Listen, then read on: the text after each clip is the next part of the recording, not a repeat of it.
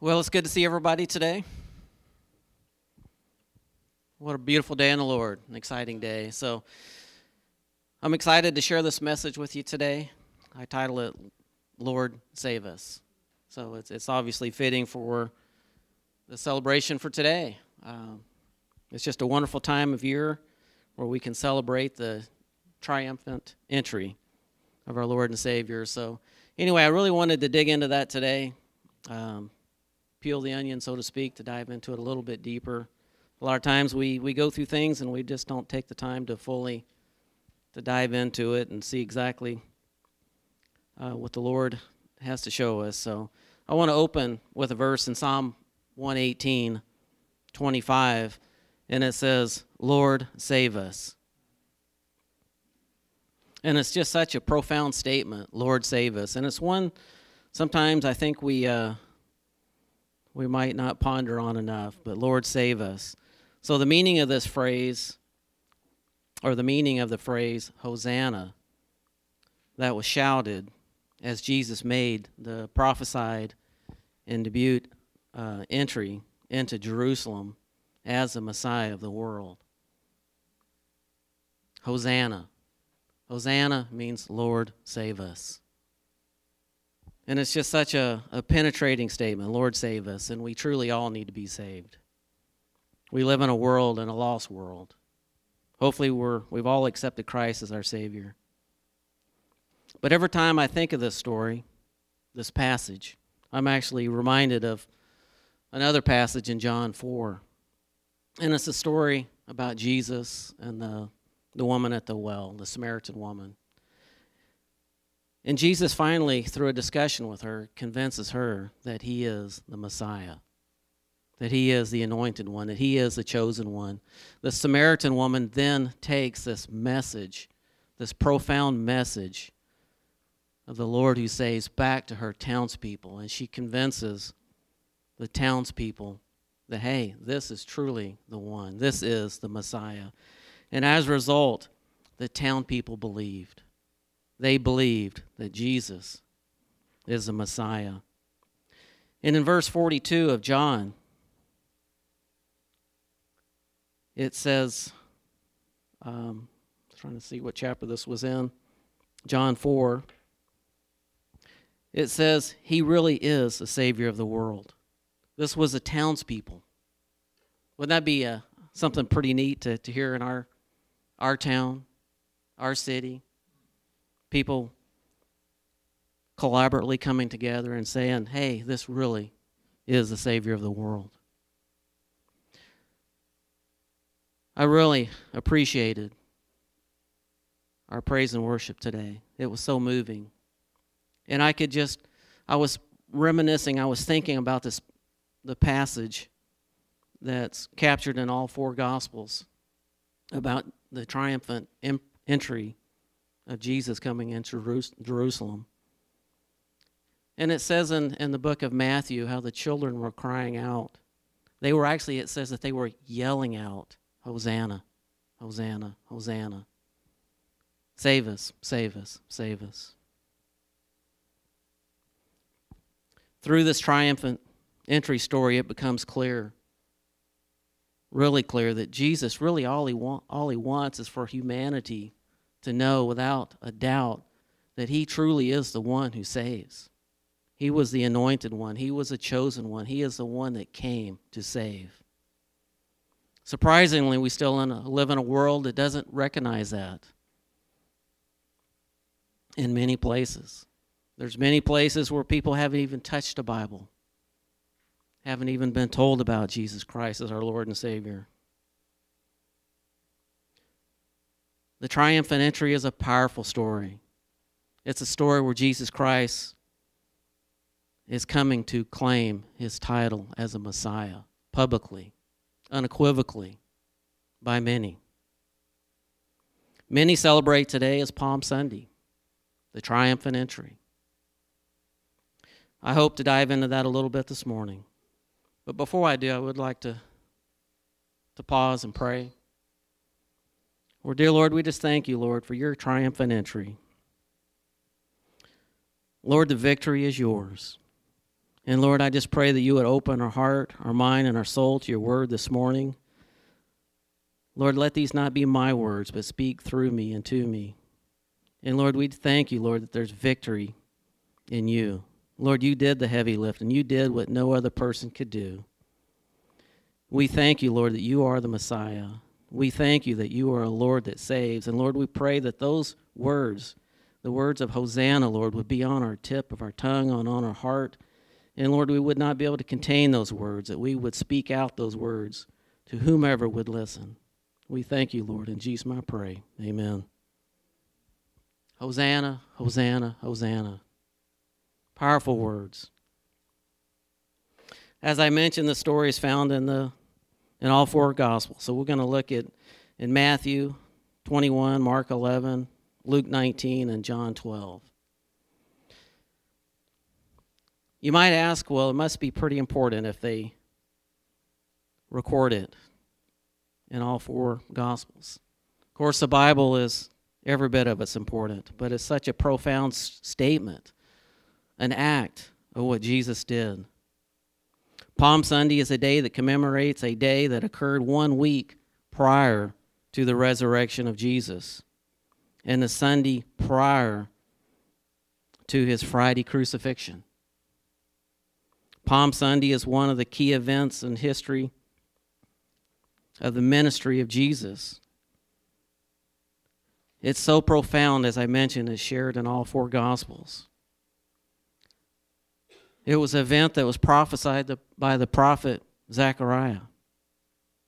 In Zechariah 9 9, which was a prophecy that was written 500 years before its fulfillment. 500 years. Zechariah 9 9 says, Rejoice greatly, O daughter Zion, shout out loud or a loud. Some versions may say in triumph. O daughter of Jerusalem, look, your king is coming to you, righteous and having salvation is he, humble and mounted on a donkey, on a colt, the foal of a donkey. Wow, 500 years before it took place. This is the triumph entry that we're talking about. Jesus came riding on a donkey in a time that was spoken that it would take place. There's many things in the Bible that have been prophesied about that have already taken place and many to come. The entry into Jerusalem, Jesus claiming to be the Messiah was one of those things that have already taken place. Many believe in this story. Many believe that Jesus came riding into Jerusalem on a young donkey, a colt that had never been ridden before, just as the prophet had spoken about. That story goes on to describe how the disciples placed their cloaks on the colt for Jesus to ride upon, fulfilling yet another part of the prophecy. Have you ever noticed that prophecy about Jesus? It's not, well, I can kind of stretch it, make it fit. No. Every prophecy about Jesus is so precise, so exact. And it always stands the testament of time. I've learned years ago that the Bible is a standalone book. It doesn't need me to prove it.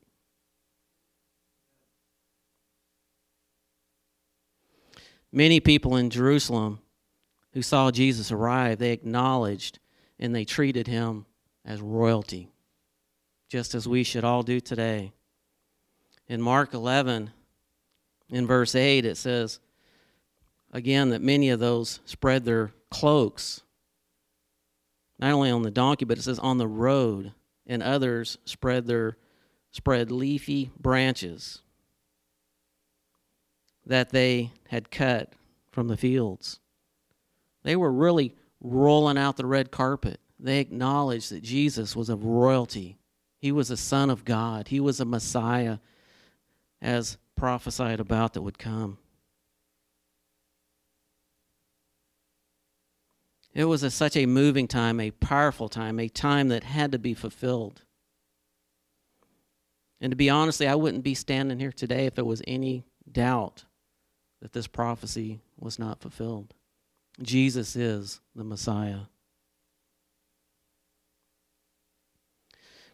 The people of Jerusalem also sang a song, probably much like we did this morning, praising wholeheartedly.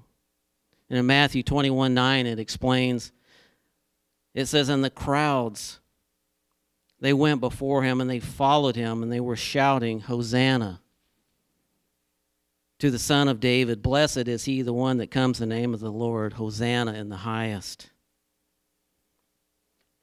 A few verses down in verse 15, it, it says that the children were shouting, Hosanna in the temple. I can't wait to see our kids shout, Hosanna.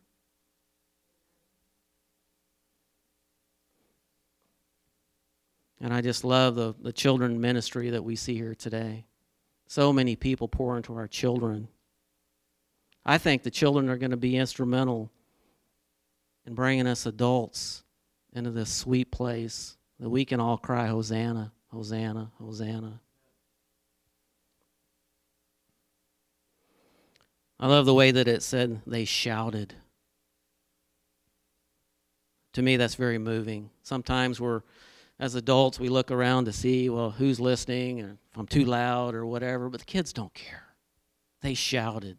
They shouted, Hosanna, Hosanna, Hosanna. Jesus' arrival, arrival during the time of the Passover week led to much attention. As you can imagine, it was a busy place. It was Passover time in Matthew 21, in verses 10 and 11, it, it says, And he entered, and when he entered Jerusalem, the whole city was stirred up. Some of your, your versions may say shaken. I don't know if you guys have noticed, but Jesus has a way of stirring people up, shaking people up. I know he has me and continues to do so. As a matter of fact, I would say if we're not stirred up or shaken up, we should be asked to be. We want the words Hosanna to come forth from our lips, be on the tip of our tongue always. People should be able to sense that word on us. I can remember flying years ago, sitting by a perfect stranger Never seen him, never talked to me, looked at me and says, You're a Christian, aren't you?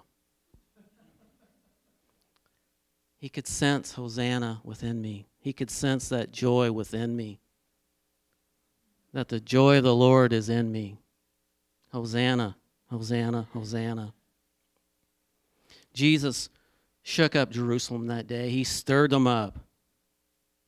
People were saying, Who is this? And the crowd says, This is the prophet Jesus from Nazareth of Galilee. Again, this was all part about Jesus claiming that title of being Messiah. Not just the Messiah of the Jews, but Messiah of the world. As the people of Samaritan proclaimed, Jesus is a Savior of the world.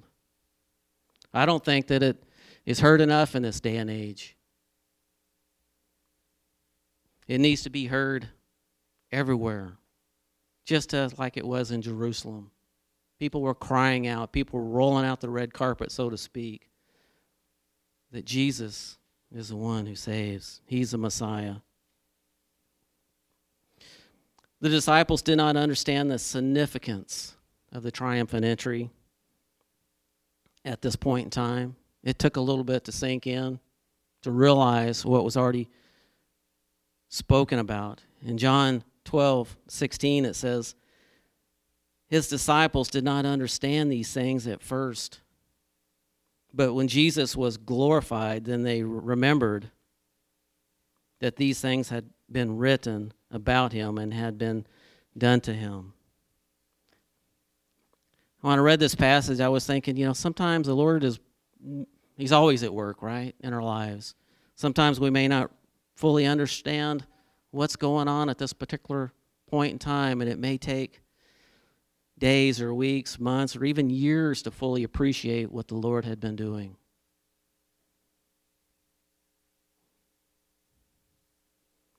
Oftentimes, we don't understand that Jesus is stirring things up. He's stirring things up in our lives. I think He's trying to get us to be very proactive. He's trying to stir us up, or we will be heard.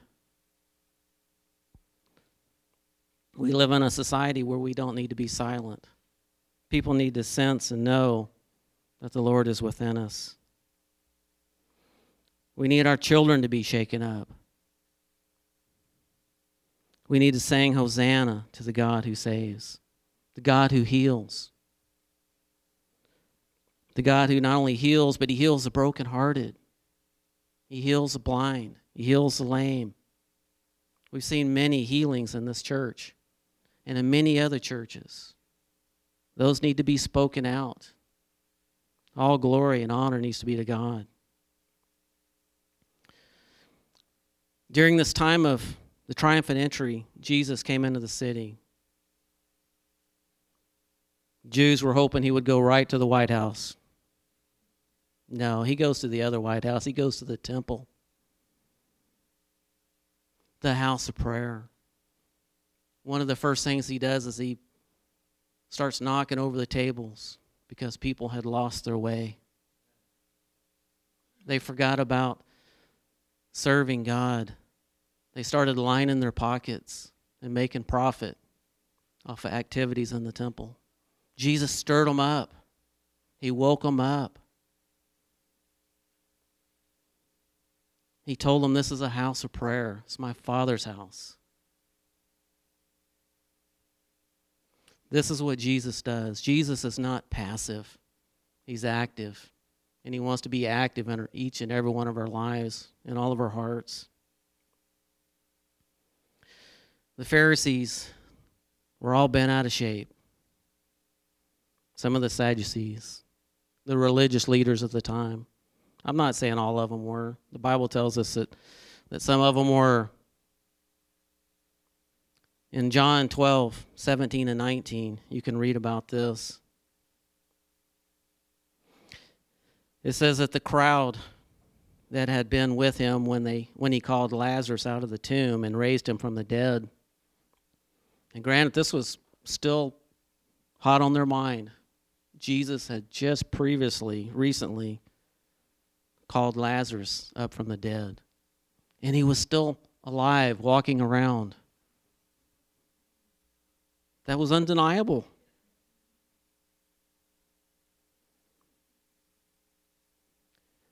And he it goes on to say, and he continued to bear witness.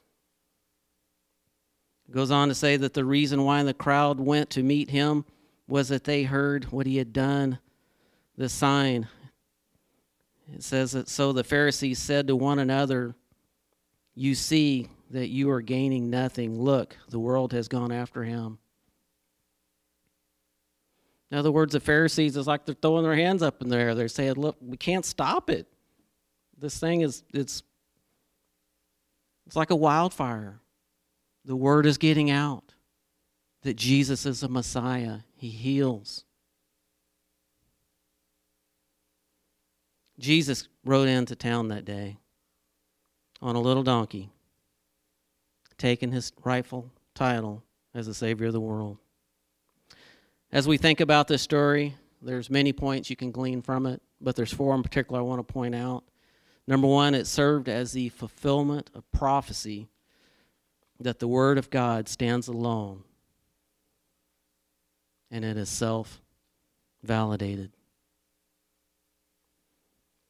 Number two, it was an official and public recognition of Jesus being the Messiah. And also, it prepared the way for the events that led to the death and the resurrection of Jesus Christ. He laid the foundational work for his ultimate grand finale, his death and his resurrection. But the fourth point always reminds us of the importance of recognizing Jesus as King. He is not necessary as a king that we desire. When you think about what was going on when Jesus rode into town in Jerusalem that day, they were expecting a king to pull them out of the oppression and suppression that the Romans had imposed on the Jews. They wanted him not to go to the temple, they wanted him to go to the big White House. They were thinking he's a prophet, he's done all these great things. You know, they were probably reminiscing on what Moses did and went and freed the went and tried to uh, or sorry went to Pharaoh and was directed by God and to free the people out of slavery that been in slavery for 400 years. I think they were thinking possibly this was going to happen, and they were. Jesus comes in riding on a donkey, not a war horse. Jesus came in peace. Now, he will come back a second time, as the Bible tells us, and he won't be riding on a donkey. Jesus is our Lord and Savior, he is our Messiah. The people who shouted, Hosanna, later shouted, Crucify him. They desired deliverance from the Roman rule. But Jesus came to deliver, all right, but it wasn't from the Romans. No, it was from a much deeper level. He came to deliver people from sin. Have you noticed today that people do not want to talk about sin? That's like Nobody wants to talk about sin. Sin makes people uncomfortable. When you start, start talking about sin, people want to try and self justify themselves for their actions.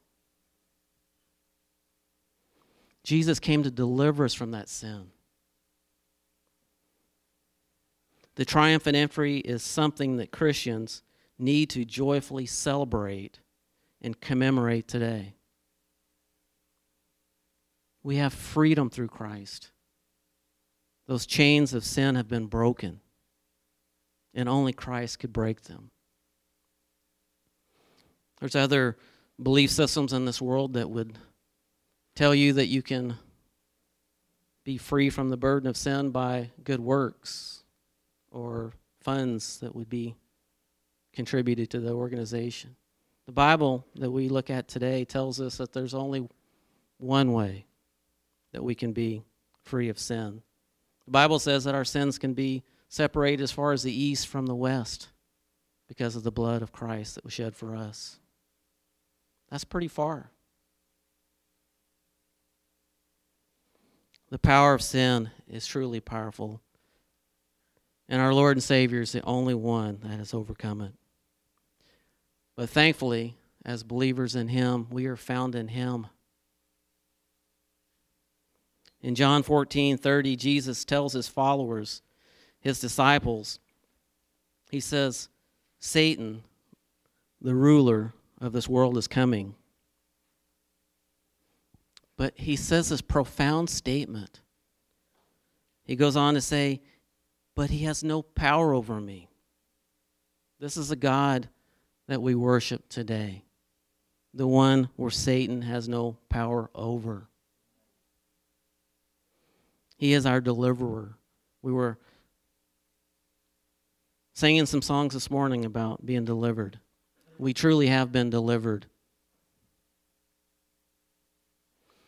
Jesus knew freedom from sin was far more important than any short term gain or relief from any Roman impression or suppression.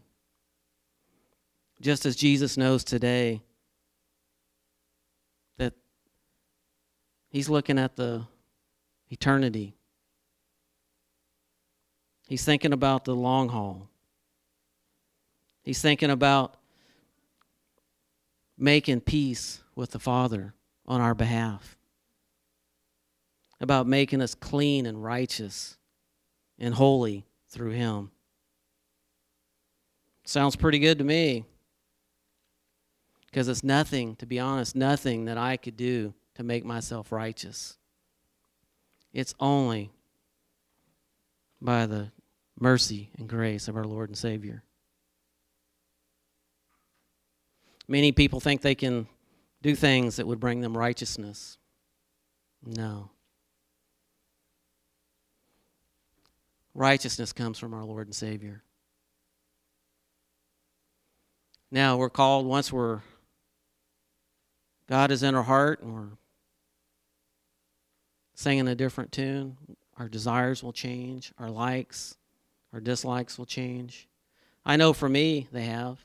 The things that I used to think about, desire after, have gone away. The things that used to perk me up, they've changed to a different way. Does it happen overnight? No. Because the Lord needs to work in our hearts. And I'm still a work in progress. But truly, Jesus does deliver us. He is our King, and He is worthy of our praise. He's worthy of our praise and our adoration. Some of the people at that day, as a matter of fact, I would go on to say, is some of the people that we may know in our lives or know of. They had a shallow love. It was more driven by life circumstances. The love that they had for Jesus at the time when he rode in, I would classify it as more of a shallow love because it quickly changed from calling out Hosanna and praising our Lord to crucify him.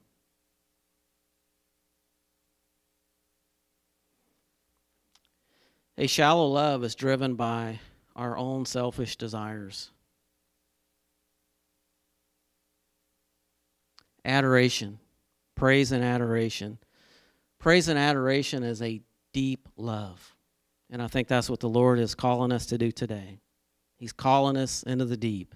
He's calling us into that deeper love for Him, that deep, deeper commitment, that deeper sacrifice.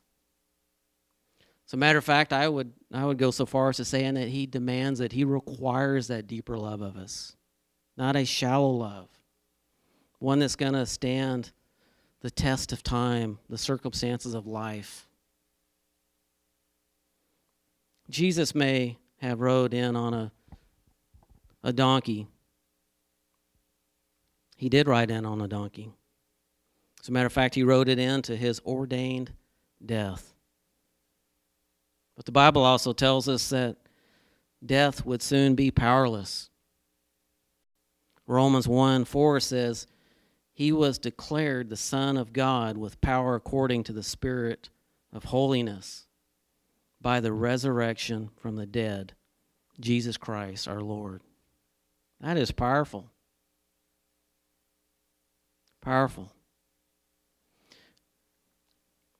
We truly need to further appreciate this triumphant entry. It was a big deal back then, and it's a big deal today. People need to hear about it. People need to hear about it everywhere we go. When Jesus rode in, he was firmly taken his godly recognition as Savior of the world. Previously, we hear about it in Scripture. We're in more private settings. He would let it out.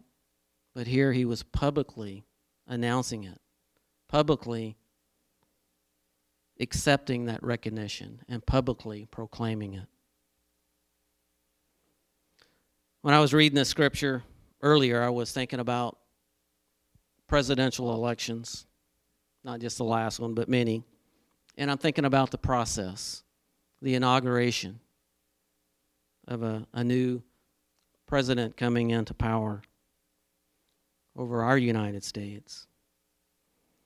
And I think about the times where I've watched inauguration ceremonies, the process of inaugurating someone is officially inducting them into that position. And it, it occurred to me that's really what Jesus was doing when he rode into Jerusalem in this triumphant entry, he was really being inaugurated. He was taking on that that role um, officially, publicly, if you will, as a Messiah.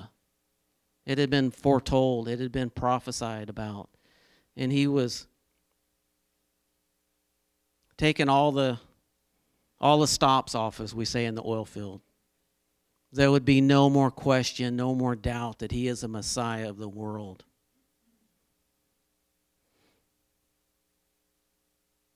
Just as we should live our lives, no more stops, no more holding back. Hosanna to the highest.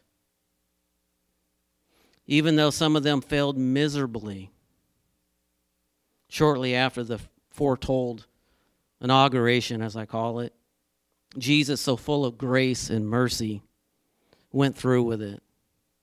As a matter of fact, he went through it with delight. He was delighted to come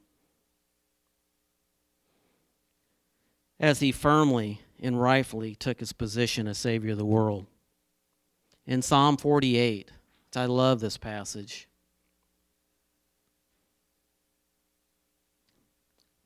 David was speaking, but then there's a, a pause and it it's quoting a, a conversation to Jesus to the Father. And it says, and this is this would be Jesus speaking. It's really a verse it could be none other than Jesus. Quote, he says, I delight to do your will. My God, your law is within my heart. He's talking about coming. He's talking about being the Messiah, the Savior of the world. He was delighted to come. He knew that people would be shouting out, Hosanna one minute and crucify the next. But yet he was delighted to come because he loved us so dearly. So it's, it's a love that, to be honest, I don't even think we, we can fully understand the depth of that love. He knew our shortcomings. Isaiah 42 1 is really the, the flip side, the other side of this conversation. This is the Father speaking. He says, Here is my servant, whom, i whom I uphold, my chosen one, in whom I delight. I will put my spirit on him. The Father was delighted to send his Son, and his Son was delighted to come to be the Savior of this world. I don't know about you guys, but that should put some some hallelujahs in us. That should make us happy. That should put the joy in us. That should put another spring in our step. Just like those kids singing, Hosanna, Hosanna, Hosanna. The kids were shouting, Hosanna. The amount of love that God has for us ran deep. the triumphant entry of Jesus, the inauguration ceremony, as I, I like to think of it, was a calling into his, calling us, I'm sorry, us into his righteousness. If you really think about it, he was calling us into righteousness. A calling unto all mankind, young and old, rich and poor, strong and weak, unto his righteousness. Jesus is the coming Messiah, the Savior of this world, the Lord of Lords, the King of Kings, and delightfully took his position. Won't you? We need to take our position. We live in a world that so many people fail to take their position. God is calling us out of that un boldness. He's calling us to be bold, to be strong, to be courageous. He's calling us into a time that we will joyfully, willfully, and boldly cry out, Hosanna. Isaiah 42, 5 and 6 says, Thus saith God, the Lord who created the heavens and stretched out them out who spread out the earth and what comes from it, who gives breath to the people on it and the spirit to those who walk in it. Verse 6 is a powerful verse. It says, I am the Lord. I have called you into righteousness. Here's our sign. As a TV show used to say, here's your sign. We're called. We're called into righteousness. Each and every one of us. If we're going to be a follower of God, a believer, we need to know that we're being called into righteousness. The Lord demands us to live a life of righteousness, a life that is holy and pleasing unto Him. It goes on to say in that verse, it says, I will take you by the hand and I will keep you. I will give you a, I'm sorry, I will give you as a covenant for my people and a light for my nations. That is so powerful. I'm going to be closing soon. But in Revelations 7, 9, and 10,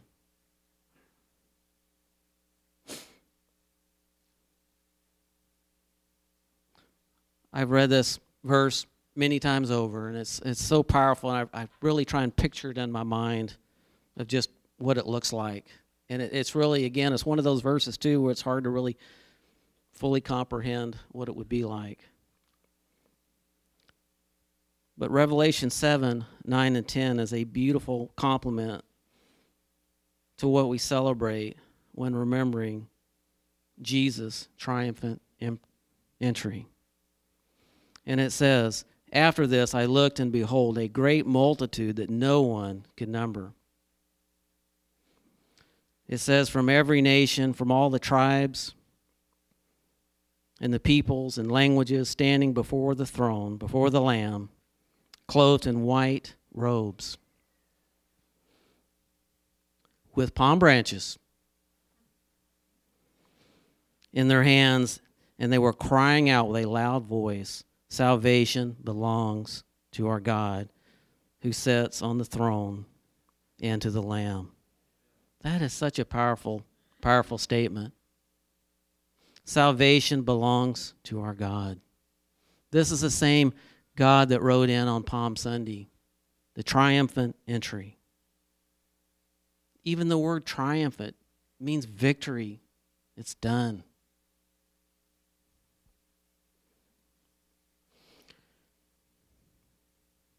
Jesus, I believe, is inaugurating us today.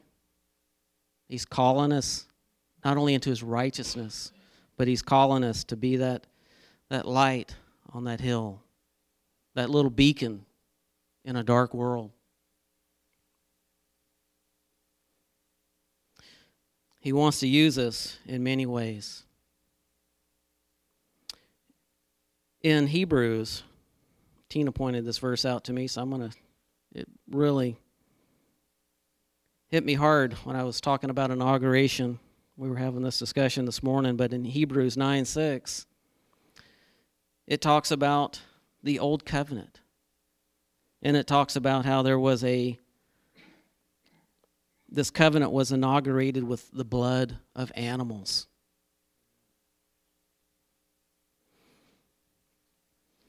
But when we think about what Jesus did, his triumphant entry, and his soon to be crucifixion and death and resurrection, he ushered in a new covenant. It was a blood covenant too, but he was the blood. We celebrated communion this morning, commemorating what he did, not what any of us could have ever done, but his perfect blood shed for us, for our sins, our transgressions all of our shortcomings. There are many, past, present, future.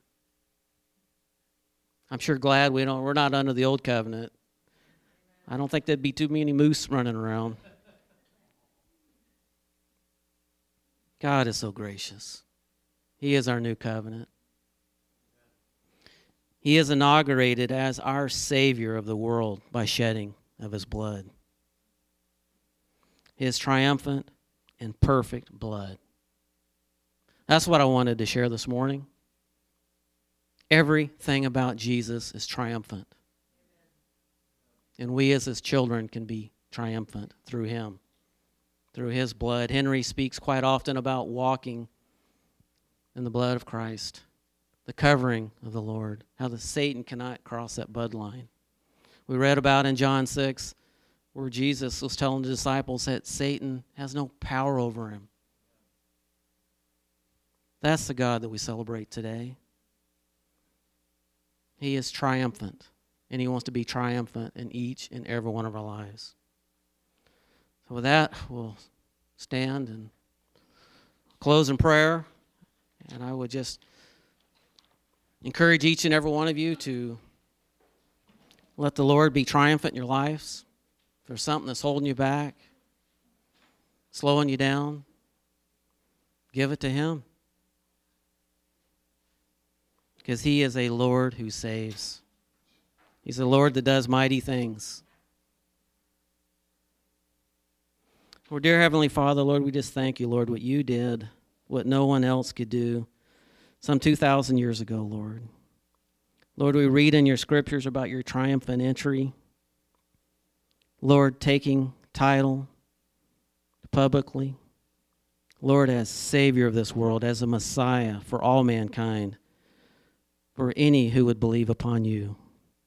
And Lord, we believe you today. We believe, Lord, that you came, that you shed your perfect blood for us. And Lord, we ask that, Lord, that you would stir us up. Lord, as you stirred up Jerusalem that day, you would stir up each and every one of our hearts. And Lord, you would use us in mightier ways. And Lord, I just pray that your word would just be stirred up in each every one of our hearts. And Lord, I pray that people would be attracted to us, Lord, as they would see, Lord, you who are within us. And that would be an opportunity to share your word, to share your goodness, to share your salvation. And Lord, today we just cry out, Hosanna, Hosanna, Hosanna. And Lord, I just pray you would strengthen our boldness, our walk in you in every aspect of our lives. Lord, help us to be mighty warriors for you. And we just thank you, Lord for your greatness. Lord, we are not worthy of what you did for us, but we thank you nevertheless. And we just cry out, Hosanna today to you. We thank you, Lord. In Jesus' name I pray. Amen.